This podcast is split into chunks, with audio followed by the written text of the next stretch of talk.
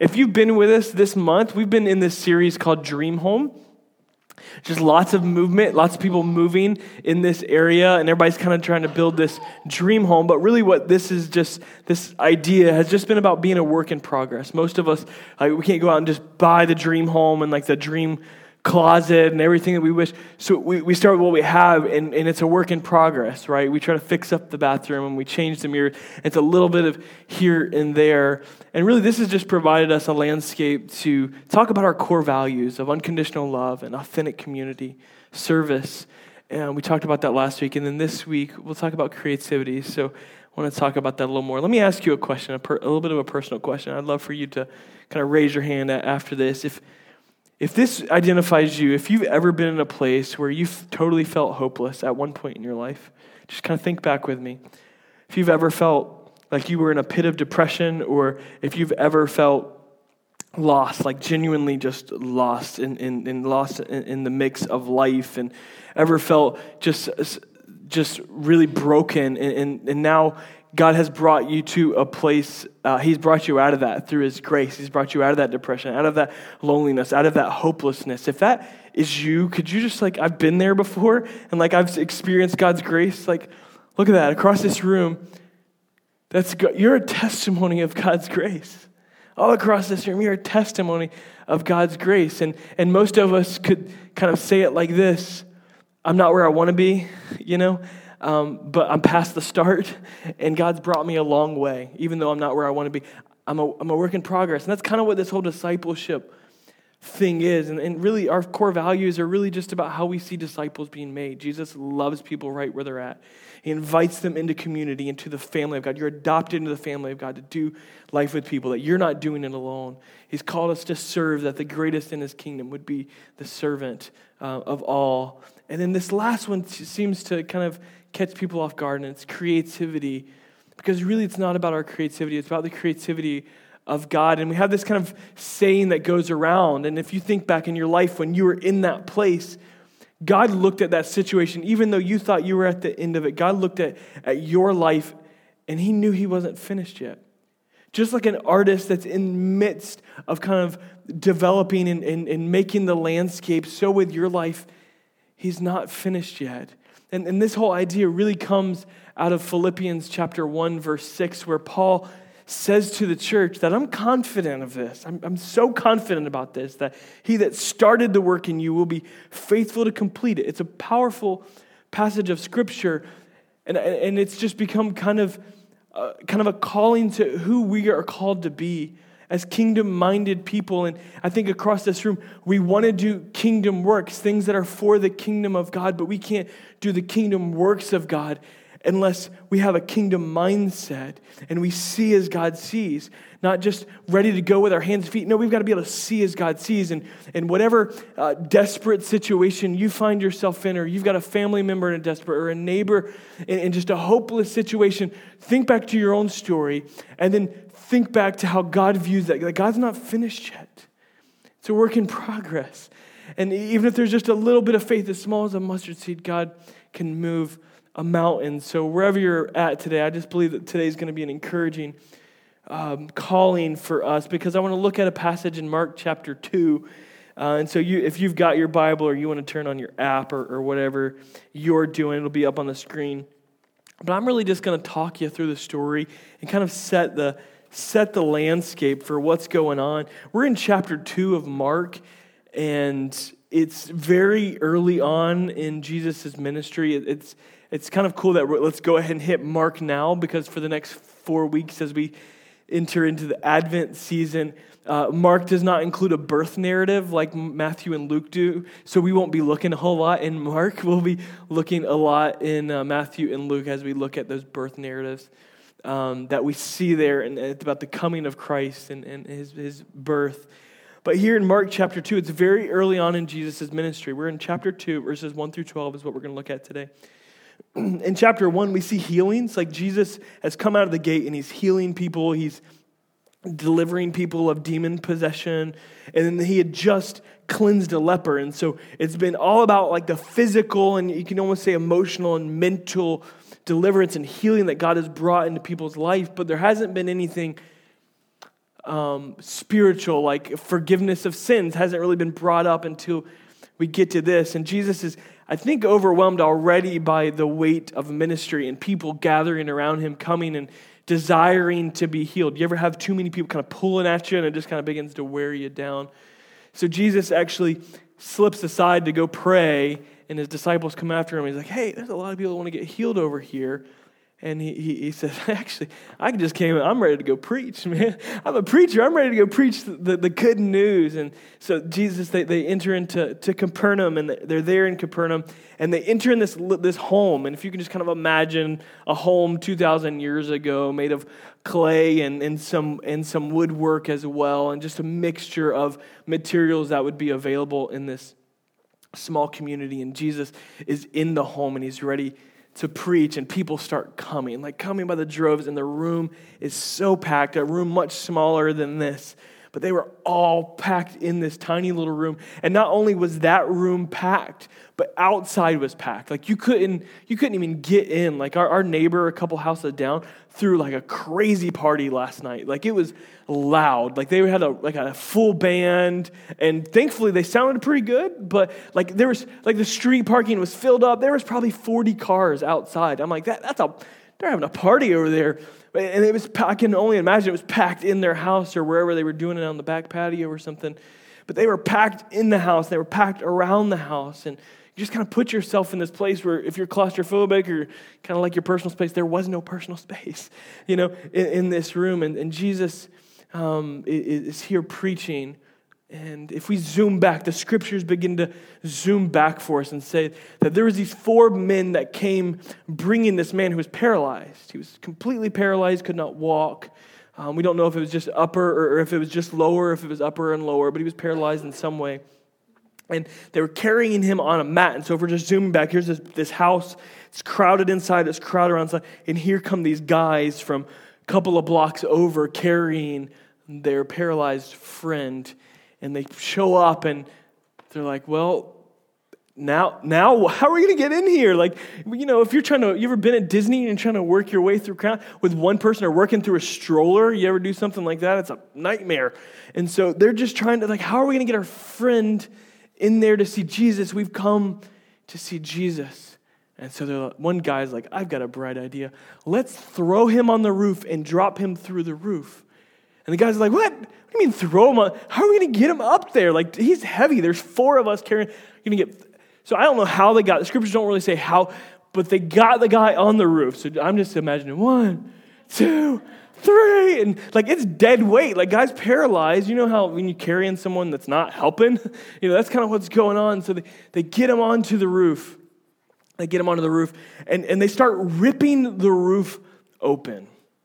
So there's usually like three layers in a home like this. There was there'd be some wood kind of um, what we think of like trusses, like and you know ancient trusses, and then there'd be kind of some thatch work that you'd see maybe if you can just imagine like um, palmetto bushes or something like that that have been woven together, and then they'd stack like ancient. Just imagine like clay tiles that you see on a roof. Imagine that in like ancient form, and they'd cover the home up top with clay. And so these guys are up and they're ripping a hole, and they're going to drop a grown man through here. So we're not talking about like branch through the roof. They got to make a huge deal to lower their friend down and like hopefully like he doesn't die from the fall that's about to happen. And so I just don't know. I just begin to imagine myself as the owner of the home. Can you do that for a second with me? And like, hate to break up the miracles party, but my deductible's super high. Like, let's, we have a door. Like, we'll make some space. We can come through the door. Uh, I, it's a good thing that that wasn't my house. I'd just be like, no, like we're not going to rip open the roof. But that's what they do. They're just desperate to get their friend to Jesus, and they finally get him down. And Jesus looks over, and Jesus is moved. He's not mad by the mess that's been made. He is moved by these four men and by this paralyzed man that will do whatever it takes to get to Jesus. I kind of want to explore this idea of the, faith in these men. The, the story is compelling and, and wild. I think this is one that the disciples 20 years down the road be like, remember that one night when we were all in there and the dude started ripping the roof open? That was crazy.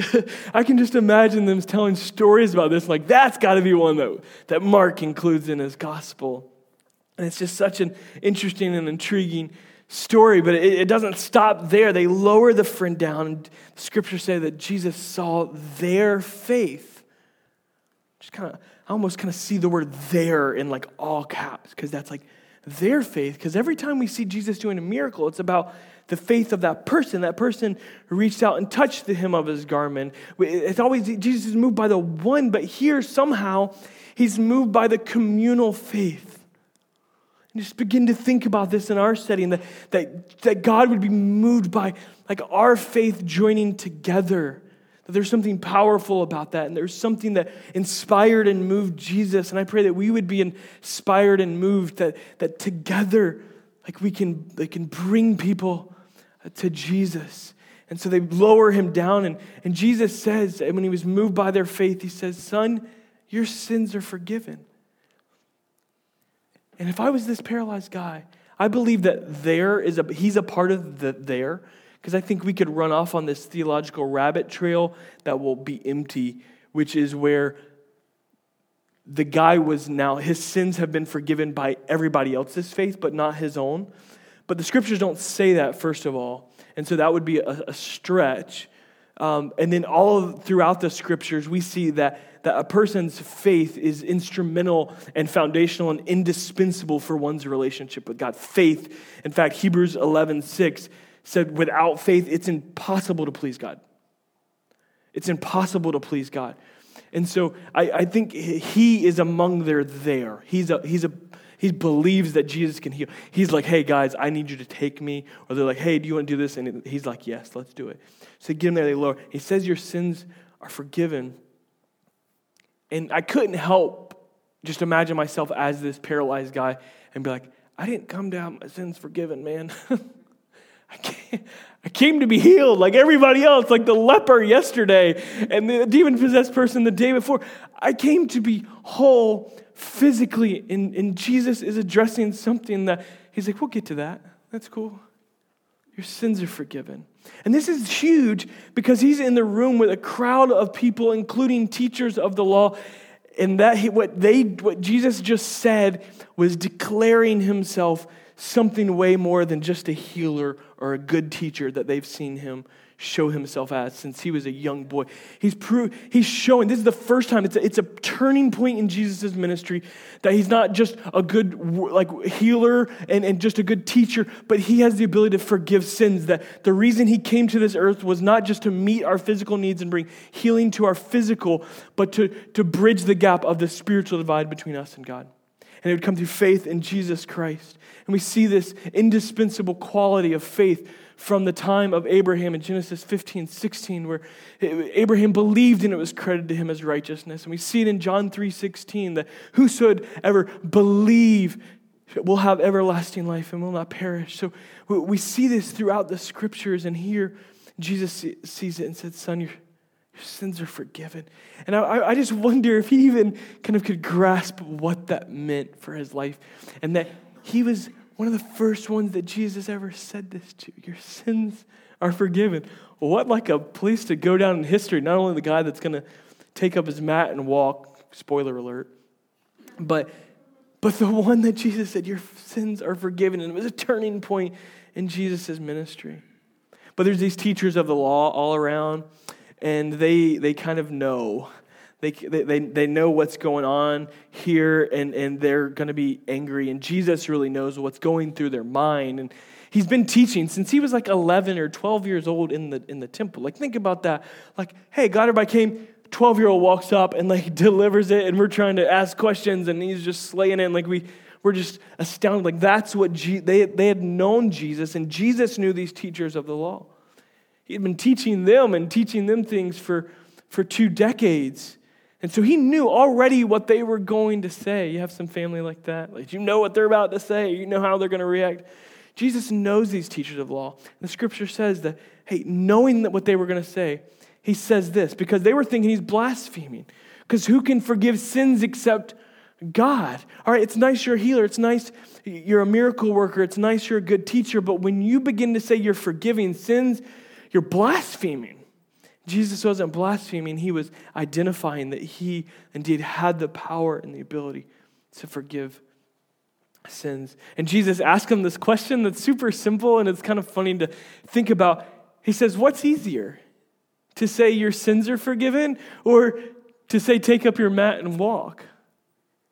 And if Jesus asked us that question, like, it's easier to say your sins are forgiven because we don't really know. It's kind of, you can't touch it, you can't see it, than it is to say, take up your mat and walk, because, like, if that doesn't work out, then you look like a fool. It's easy to say your sins are for, forgiven.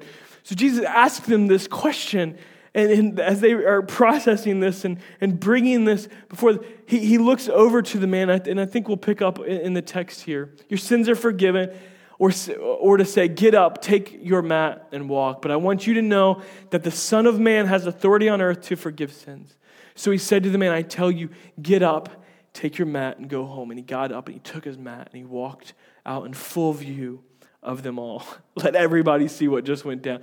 This amazed everyone, and they praised God, saying, We've never seen anything like this. It wasn't just about the physical, it was it was about sins being forgiven and what God wanted to do and bridging the spiritual divide. I think this is a powerful text. I'm inspired by the faith of these men. I just want to bring you three quick, quick thoughts um, before we we wrap up. And I've just kind of told the story, so we're really just getting started here. But first thought here is is that faith works.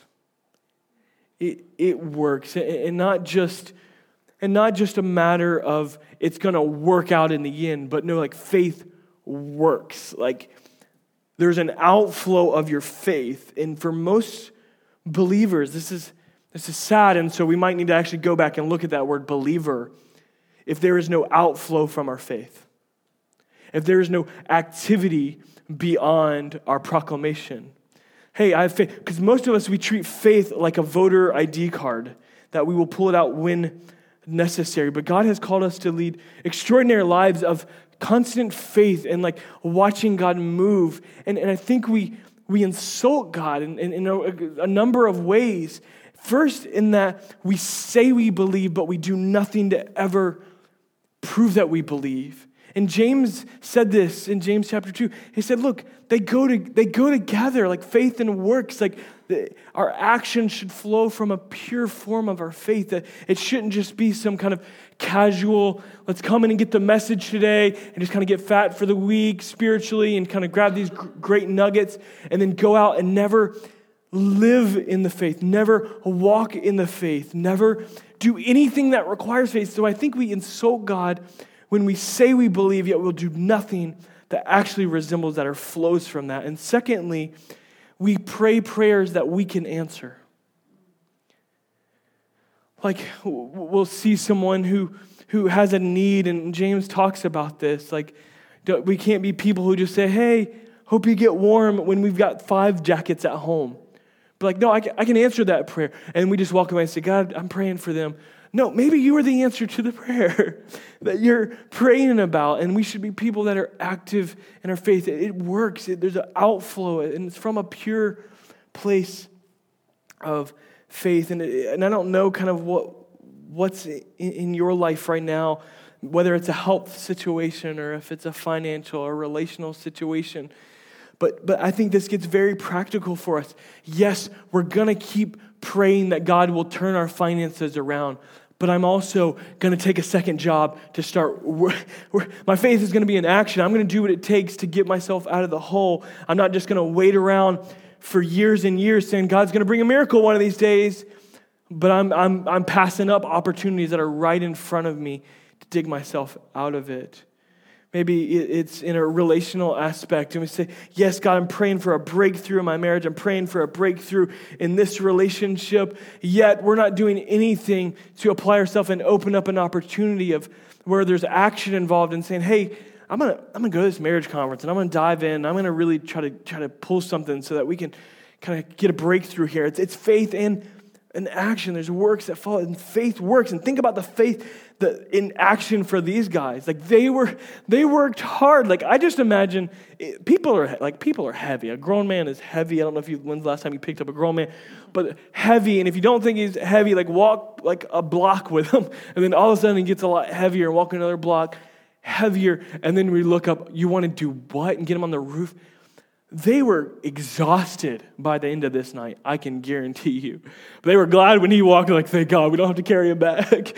you know, they, they, they worked and they did everything they could. It was in action. I mean, can you imagine just kind of what a fool they would have felt like if they ripped the whole roof and then, and then nothing? But he got up and walked, and faith works. Second thing is faith persists. We've gotten pretty soft in our faith. And after we don't get the answer we wanted after the first thing, we're like, oh, guess it's not God's will.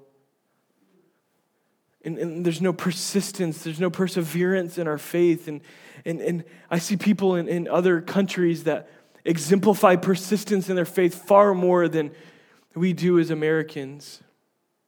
I remember being in Mexico many years ago, and um, I, I, was t- leading a team of, of 20 um, young adults, and the U.S. Embassy had put out a, a whatever they do, uh, a memo or something that said basically, the cartels are so bad in Mexico right now that if you don't have to travel to Mexico, don't travel to Mexico. There's no reason for you. If there's no like important reason for you to be there on business or, or, or something like that, then don't go. And so we had a mission trip planned to Mexico at this time, and of course, like moms and grandmas get a hold of the letter and we, we, we told it, we said it to them like, hey, we want you to know we're thinking through what this looks like. And so, anyway, our trip went to about six people um, from 20 to, to six or, or seven.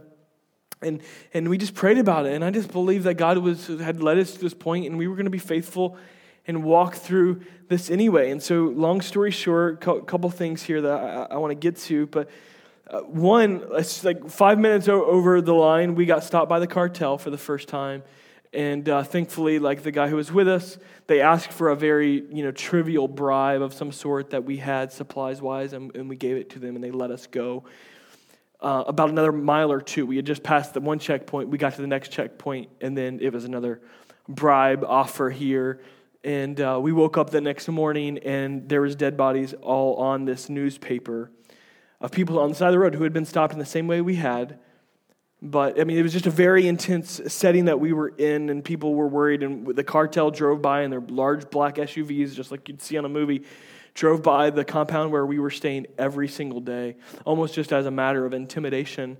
And they wore these skulls and, and kind of had this uh, very demonic kind of logos and presence uh, around them of death, and that's what they were there to bring. And but I was moved, and where I wanted to, to get and tell you the story is, is, we had like little worship services where I'd preach, and we'd, we'd have um, songs of, of worship and praise there on the compound. And, and uh, there had been an, an incredible flood in Mexico right before, and to the point that there was standing water everywhere, and the mosquitoes were like literally something out of the book of Exodus. Like they were I can't really describe them other than when you walked outside, your body was covered in mosquitoes. And not like little, like mosquito, like large, the largest mosquitoes you've ever, they had been growing and just, you know, they were just festering in this standing water all over the place. So that's kind of the, the landscape we were in spiritually and danger wise, as well as fighting mosquitoes to do ministry. But we just continue to go and reach out. And I remember at one of the services, we saw these girls walking from probably a mile, mile or two, and, and they had their dresses held up here and their heels in one hand, walking through the muddy waters to get there, to sing and to gather and hear the gospel preached. And I was just moved by the persistence that nothing's going to stop me from being with God's people and in his house and to hear the gospel preached. I was just so compelled by that, and I was reminded of the scripture Beautiful are the feet that carry the good news as they marched through those muddy waters. But in America, we're often We've got way too many excuses. We've got way too many. What if? What if God doesn't heal our friend when we get there? What if it's too crowded for us to get? We're filled with what ifs, we're filled with excuses, and we lack faith. But what if we just exchanged our what ifs with the faith that believing that God can do it? What if God does do it? A different type of what if. There was this lady in South Korea named Cha Sa-soon. That sounds like made up, but that's not. Her name is Cha Sa-soon. She lived alone in a tiny mountain village of uh, Sinchon in South Korea. She always wanted to learn to drive, but she didn't begin the process of trying to get a license until she was in her 60s. Needless to say, it was literally a difficult road for her. Grandma Sa-soon failed the written portion consisting of 40 multiple choice questions 949 times. Right? You thought you failing it a few times was bad. 949 times. The concept of many questions were confusing to her, and being an elderly woman living in a remote village, finally, on the 950th attempt, she got a passing grade of 60. Like, she didn't ace it. Like, she got a 60. Um, and she moved on to the actual driver's test, in which she only failed it four times. Good job, Grandma Sa-soon. Um, before getting passing marks. By this time, all of South Korea knew her persistence, and she became a national his, uh, hero for South Korea. She was actually given a Kia Soul and was, uh, uh, was um, she appeared in a commercial for Kia, which is pretty cool. You know, under nine, 950 times to do it. Here's one you're super familiar with Abraham Lincoln.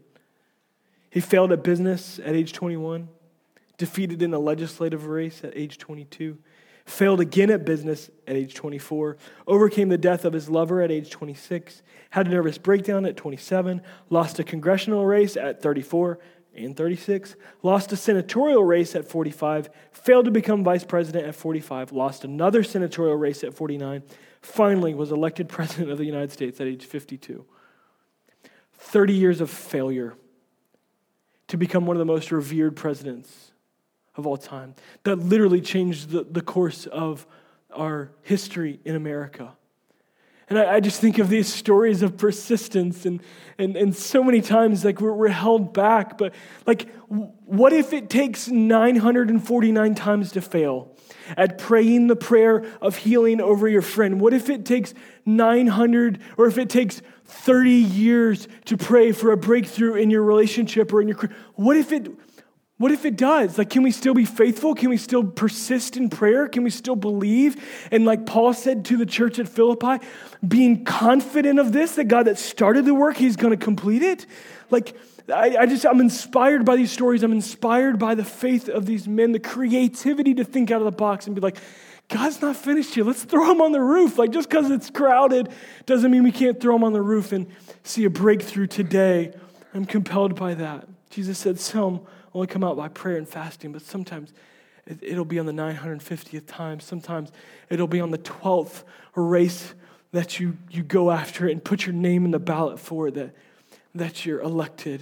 And you change the course. You become a national hero. You become a, a landmark in our society. And that's not what it's about, but it's about being faithful and persisting in faith. Lastly, the good news is that faith succeeds, that we're not going to come up empty at the end of all things. Even if you fail at 949 times, even if there's just constant loss and you're experiencing that, faith succeeds. And I, I love that there's a happy ending in this story with this man that not only were sins forgiven, but Jesus said, Take up your mat and walk. And he, he gets up. And everybody was just looking at like, no way. Like all of that, it, it made it worth it. They were blown away. They'd never seen anything like this. Most of us in this room never seen anything like that. And I don't know what the miracle that you need in your life, and I don't know what the breakthrough you need in your life, and I don't I don't know where your faith journey is at, that even if you believe that God could, could, could do something like that, that He could bring freedom, that He could bring a breakthrough in your life. But, but I, I believe in this room, like in that room when they lowered Jesus down, I believe that Jesus, and, God the Father would just look down this room and, and could be moved by our faith this morning that says, Look, hey, maybe I'm in a good place, but if there's somebody in this room that, that we need to rally around and lift up and just believe for, for more than what we've ever seen before, that we might walk away in amazement, then I want to be a part of that. I want us to be a, a people and a, a, a prayer and a people of persistent faith. Because it meant the world to that guy. Not only was his life on this earth changed, but his eternity was forever transformed. And Jesus has come and to, to us today, even in this moment, and saying, Look, I, I know you got physical needs that need to be met, but I came that you might know life spiritually first.